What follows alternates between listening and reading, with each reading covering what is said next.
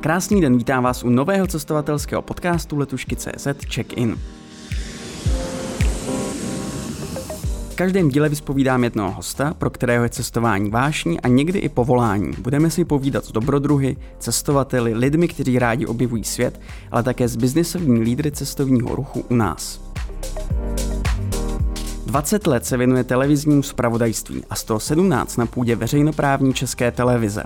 Moderoval studio ČT24 i události komentáře.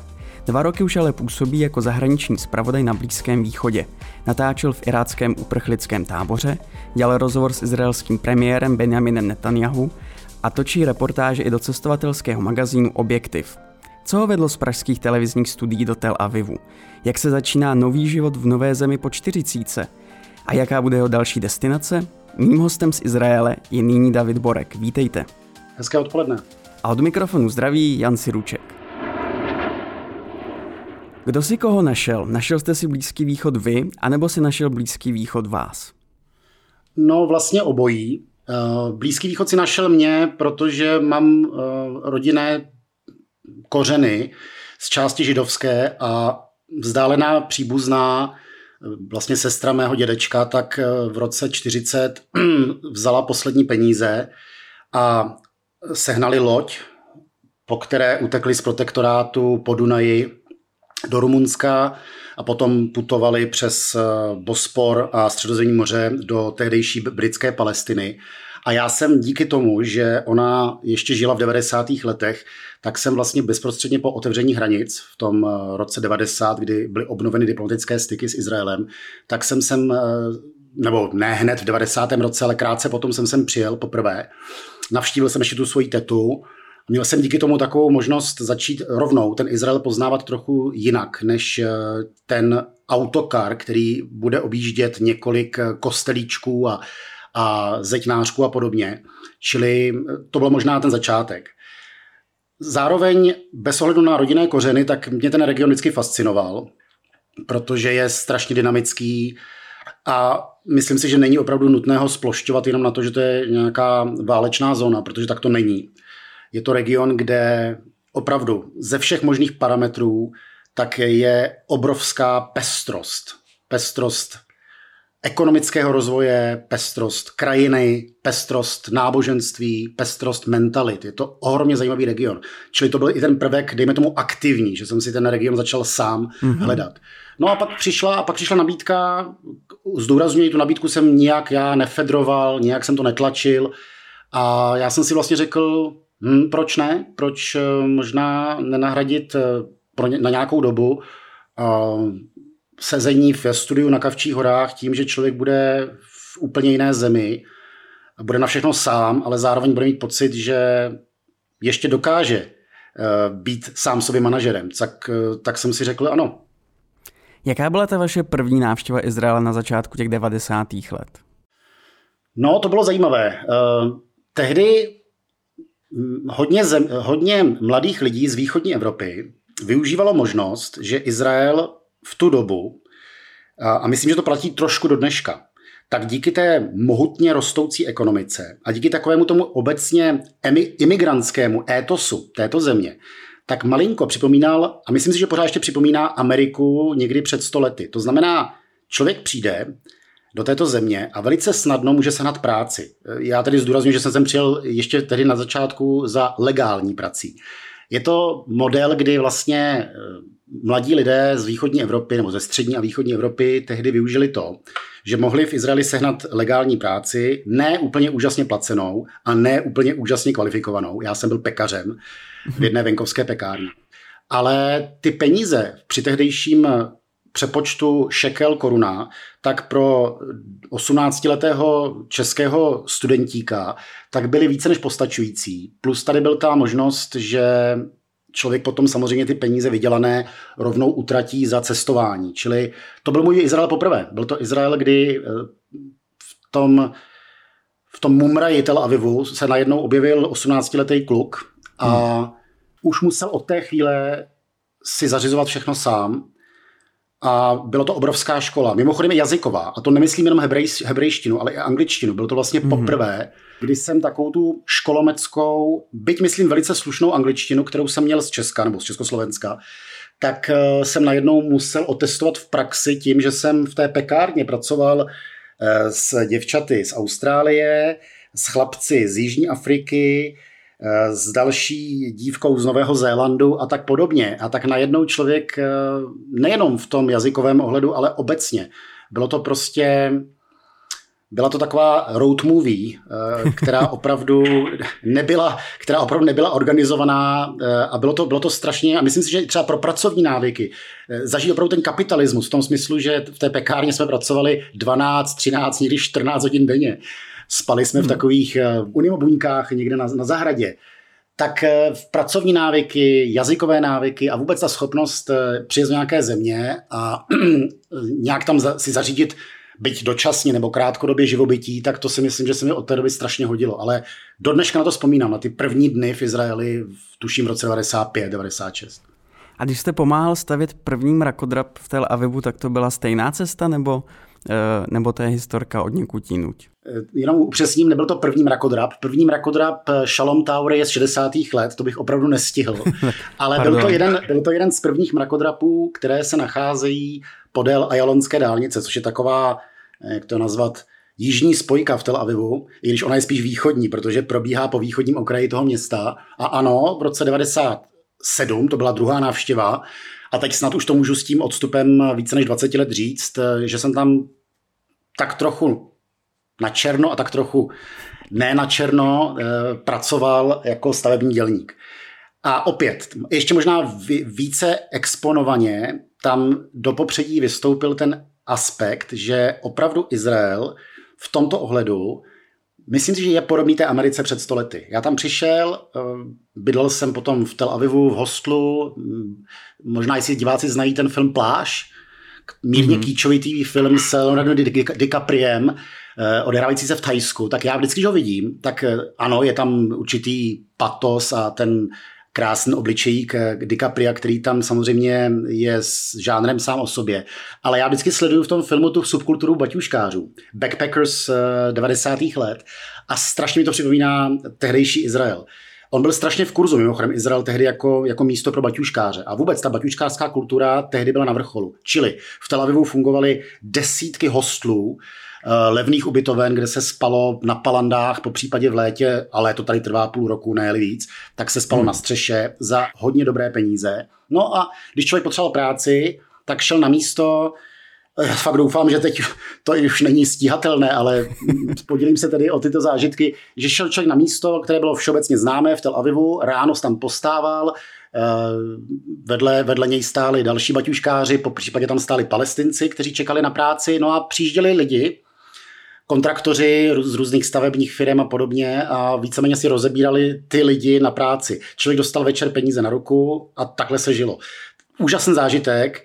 Samozřejmě, že eh, jak říkám, bylo to balancování mírně na hraně, ne za hranou pracovního eh, zákonodárství v Izraeli, ale bylo to vlastně tolerováno. Ono to v té době, abych to řekl i vážně, do vážnějších vod, ono to v té době bylo v Izraeli víceméně tolerováno, protože Izrael se v té době právě zbavoval toho obrovského palestinského pracovního potenciálu, protože s tím, jak eh, vznikala palestinská autonomie, a jak se zpřísňovalo cestování pro Palestince mezi palestinskými územími a samotným Izraelem, tak oni vlastně měli motivaci opravdu tu jinou pracovní sílu někde dostat. A neříkám, že baťuškáři to zachránili, to byla taková spíš výpomoc, ale tam opravdu byly třeba masivní počty, tuším, Rumunů, i hmm. Poláků a potom Filipínců, Tajců, eh, lidí z Dálného východu, kteří přicházeli jako noví gastarbeitři do Izraele. A v tomto ohledu byl Izrael velice liberální a jak říkám, opět, kromě toho, že jsem tady měl pratetu a mohl jsem ten Izrael poznávat trochu ze spoda, a tak jsem tady ještě měl tu možnost vidět ten Izrael opravdu tím prismatem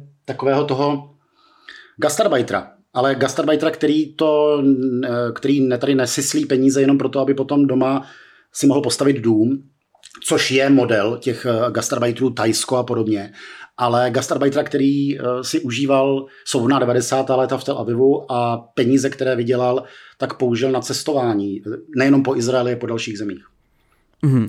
Nyní pracujete v Izraeli jako zahraniční zpravodaj. Jak vypadá obvykle váš pracovní týden? No, řekl bych, že pokud někdo má romantické představy, že se neustále pohybuji v karavanách, velbloudích eh, na poušti, nebo že hodiny a hodiny se dívám na západ slunce, tak eh, je to vlastně daleko v tomto ohledu, já nevím, jak to říct, slovo nudnější je, je, je chybné, to, to jsem říct nechtěl, ale takové profánější než tyto, tyto představy.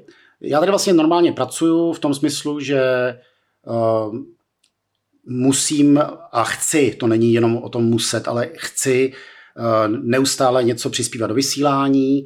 Uh, ten zásadní rozdíl oproti tomu, co člověk dělá, když je na Kavčích horách, nebo vůbec, když dělá novináře v Česku v nějaké redakci, tak tady je v tom, že tady není, nejsou žádné pevné pracovní hodiny, ale pozor, zároveň tu nejsou žádné pevné hodiny volna. To je nutné si uvědomit, že když mi řeknete, jak vypadá váš pracovní týden, tak já vlastně nemůžu říct, že v nějakou hodinu přicházím do práce a v nějakou hodinu odcházím do práce a pracuju tolik a tolik hodin, po případě dnů do týdne. To vlastně vůbec nejde říct. Ale abych to řekl tak eh, nějakým ještě obecnějším eh, popisem. Eh, neustále musím plánovat dopředu, velice krátkodobě, to znamená plánuju několik dnů dopředu, co se bude dít, co bych mohl natočit, domluvám si hosty, domluvám si interview, vymýšlím témata, hledám na internetu třeba občas různé podklady. Pak je střednědobé plánování, to je třeba, že za týden, za dva se něco bude dít. A do toho je takové to dlouhodobé plánování, že třeba, teď to samozřejmě zmizelo kvůli epidemii, ale takové to, že třeba za tři, týdny, za tři měsíce nebo za dva měsíce odlétáme do, já nevím, Ománu nebo do Egypta, musím plánovat zase spoustu věcí logistických spojených s tím. Takže je to vlastně neustále plánování dopředu. Člověk je svým pánem, absolutně svým pánem. Jak jsem řekl, nejsou žádné pevné pracovní hodiny, ale zároveň není žádné volno eh, formální prostě není posvátné žádné volno. Když se něco stane, tak, eh, tak eh, budu pracovat šest dnů v kuse, budu pracovat v noci, budu vstupovat od rána do večera. Ale zase, když se nic neděje, tak je to třeba na mě a já si zase třeba vybírám témata, která jsou taková nadčasovější, trochu lifestyleovější, po případě třeba dělám do zmíněného pořadu objektiv, nějakou, nějakou cestopisnou reportáž a podobně. Čili je to absolutně bez eh, řádu, v tom smyslu, že by to mělo charakter eh, píchacích hodin, eh, kdy člověk přijde ráno do fabriky a pak, pak v nějakou hodinu odejde. Ale ten řád tam je v tom, že neustále, tím, jak jsem svým pánem, tak musím ale i sám sobě zajišťovat uh, tu produkci a tu logistiku, která souvisí s natáčením. Čili tak to bych to řekl. Mm-hmm. Je pro vás jako pro novináře nějaký rozdíl, a tím myslím teď na společenské úrovni, ve stylu, jak se dělá rozhovor ve středu Evropy a jak se dělá na Blízkém východě? No, eh, tak já samozřejmě ty žánry nemůžu úplně srovnávat, protože v Česku jsem tak dělal jsem taky rozhovory jako reportér, ale to už je přece jenom více let zpátky. Teď jsem byl spíš moderátor a to je zase, jak říkám, jiná trochu kategorie. Ale já z té otázky nechci utéct. Já to řeknu takto. Uh, Izrael je strašně výhodný, výhodný v tom, že Izraelci jsou trošku drzí. A já to říkám umyslně takto. Eh, a myslím, že kdyby diváci viděli eh, obrazový záznam, tak by viděli, že se trošku šibalsky eh, usmívám. Takže to nemyslím tak smrtelně vážně. Ale Izraelci opravdu mají v sobě něco, čemu se říká chucpé, nebo k čemu se říká uh, taková zdravá a někdy občas pro někoho i nezdravá uh, hrdost a uh, jistá drzost pro někoho. A abych se dostal k té odpovědi, ono se to strašně vyplácí, při dělání rozhovoru. Protože v Izraeli se mi skoro nikdy nestalo to, co se mi stává a stávalo tedy zejména běžně v Česku jako reportérovi. Mm. Že jsem na ulici, točím nějaké, nějaké téma, chci udělat anketu nebo chci se zeptat někoho, a lidi se stydí. Lidi utíkají před kamerou, buď to říkají ne, já nechci vůbec jako do médií, anebo mají prostě jenom strach a e, ostych a maskují to takovým rozpačitým úsměvem a utíkají. Tak to se tady v Izraeli nikdy nestane. S, s malými výjimkami se nikdy nestane. Izraelci dost často za vámi sami přijdou a chtějí si chtějí něco říct. E, Občas, občas se dokonce před kamerou několik lidí začne dohadovat, jako by tam kamera nebyla. V tomto ohledu je to strašně výhodné, že že člověk eh, tady eh, netrpí právě tím upejpáním, eh, upejpáním se respondentů. Čili tak to bych to řekl.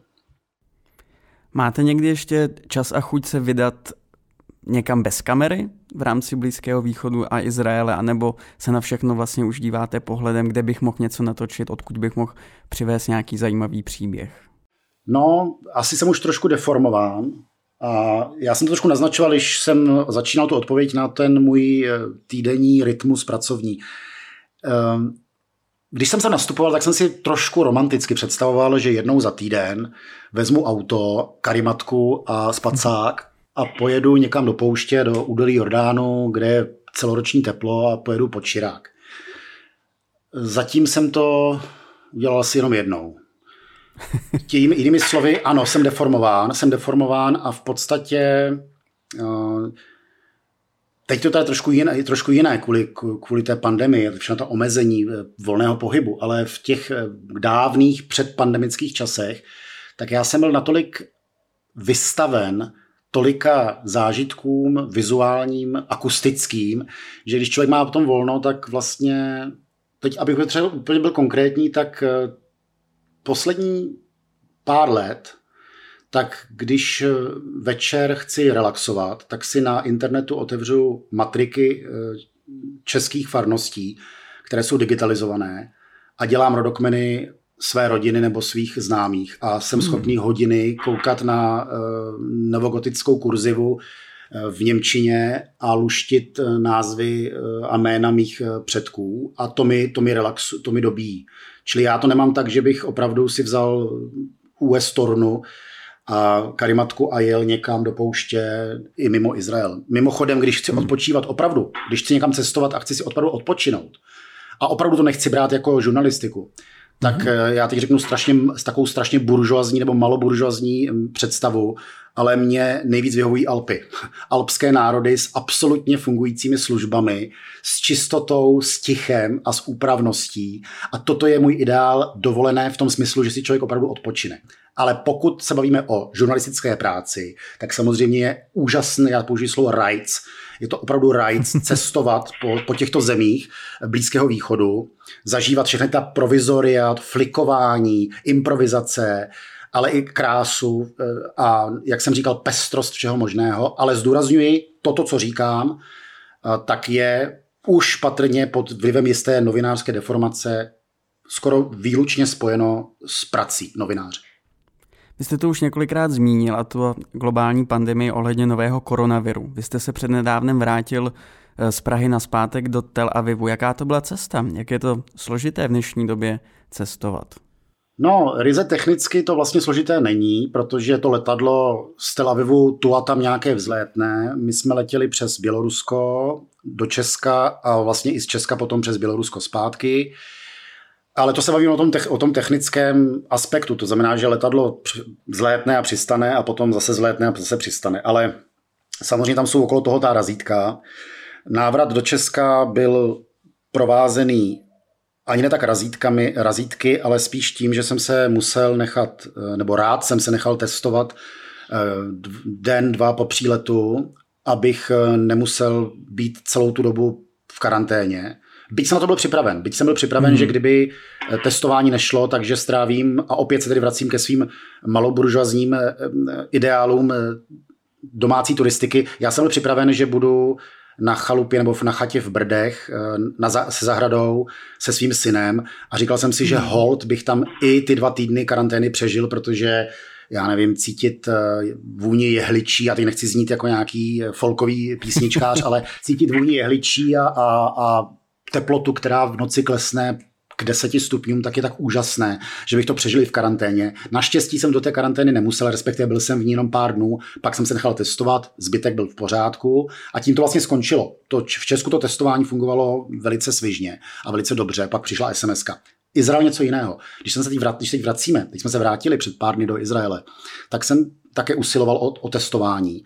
A zjistil jsem, bylo mi řečeno, že Izrael vlastně to testování nebere jako důvod pro to, aby člověk vystoupil z té karantény. Jinými slovy, možná i kvůli pochybnostem o spolehlivosti těch testovacích sad, protože opravdu tam jistá hmm. chybovost tam vždycky bude, tak Izrael to má tak, že když člověk přiletí do Izraele, tak musí buď to do státního hotelu, motelu, který stát zřizuje pro lidi, kteří musí do karantény, anebo musí nahlásit svoji adresu, jako jsem to udělal já. A teď sedím už vlastně týden doma a jsem v karanténě. Čili to je trochu problematické a to vůbec nechávám stranou to, že jsem musel mít, já to nazývám opravdu výjezdní doložka, i když v tomto ohledu spíše příjezdní doložka. Izrael mi musel vydat přes izraelskou ambasádu v Praze, mě a kamermanovi, eh, explicitní výjimku na naše jména, která vlastně umožňuje nám jako neobčanům Izraele přicestovat do Izraele s tím, že vlastně dopředu díky tomu byrokratickému procesu oni mají garantováno, že máme místo, kam se uchýlit do karantény. Čili rozhodně, já vím, že ve střední Evropě už lidé teď eh, vítají opět bratry Slováky a Maďary a, a Rakušany a víceméně ten, ten, ta hrůza března a dubna tak pomíjí v, ve střední Evropě ohledně hranic. Tak eh, tady nic takového. Tady v tomto, v tomto ohledu je to velice tísnivé vidět to prázdné letiště a hmm. ty, ty nekonečná razítka, která jsou spojená s tím vůbec se sem dostat.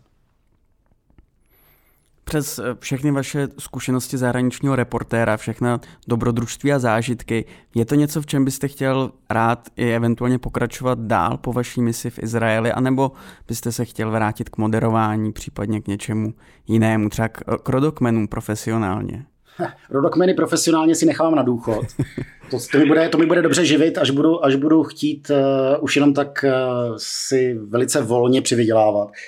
No, já to neplánuju. A teď to neříkám jako, jako frázi, ale samozřejmě můžete mi a nemusíte mi věřit. Uh, určitě neplánuju. Já to opravdu neplánuju. Pro mě v posledních letech Eh, se ukázalo, že práce je úžasná věc, pokud vás baví a mě baví a zatím těch 20 let mě vždycky práce bavila. Je to dar, který mám a který bych si rád ponechal a výhodou je, snad můžu už to takto eh, rekapitulovat, že, že jsem univerzální, eh, nebo skoro univerzální v tom, že mě baví hned několik novinářských podprofesí nebo Eh, specializací, čili mě, bavila moderova, mě bavilo moderování, baví mě reportéřina, baví mě být v zahraničí, eh, čili těch možností je hodně a já to neplánuju. Já to neplánuju a samozřejmě, že kromě práce je podstatná i rodina, pro mě zejména můj syn, takže eh, určitě ve všech, ve všech úvahách o své budoucnosti profesní, tak velkou, velkou konstantou a vlastně trochu proměnou bude to, jak, eh, jak to ovlivní eh, moji schopnost se výdat se svým milovaným synem. David Borek byl dnešním hostem. Díky moc. Taky děkuji, nashledanou. A my se uslyšíme v dalším díle, který vyjde zase příští týden v pátek, a to v podcastových aplikacích od Apple, Google nebo na platformě Spotify. A když dáte našemu podcastu follow, nikdy tak už nezmeškáte žádnou další epizodu check-inu.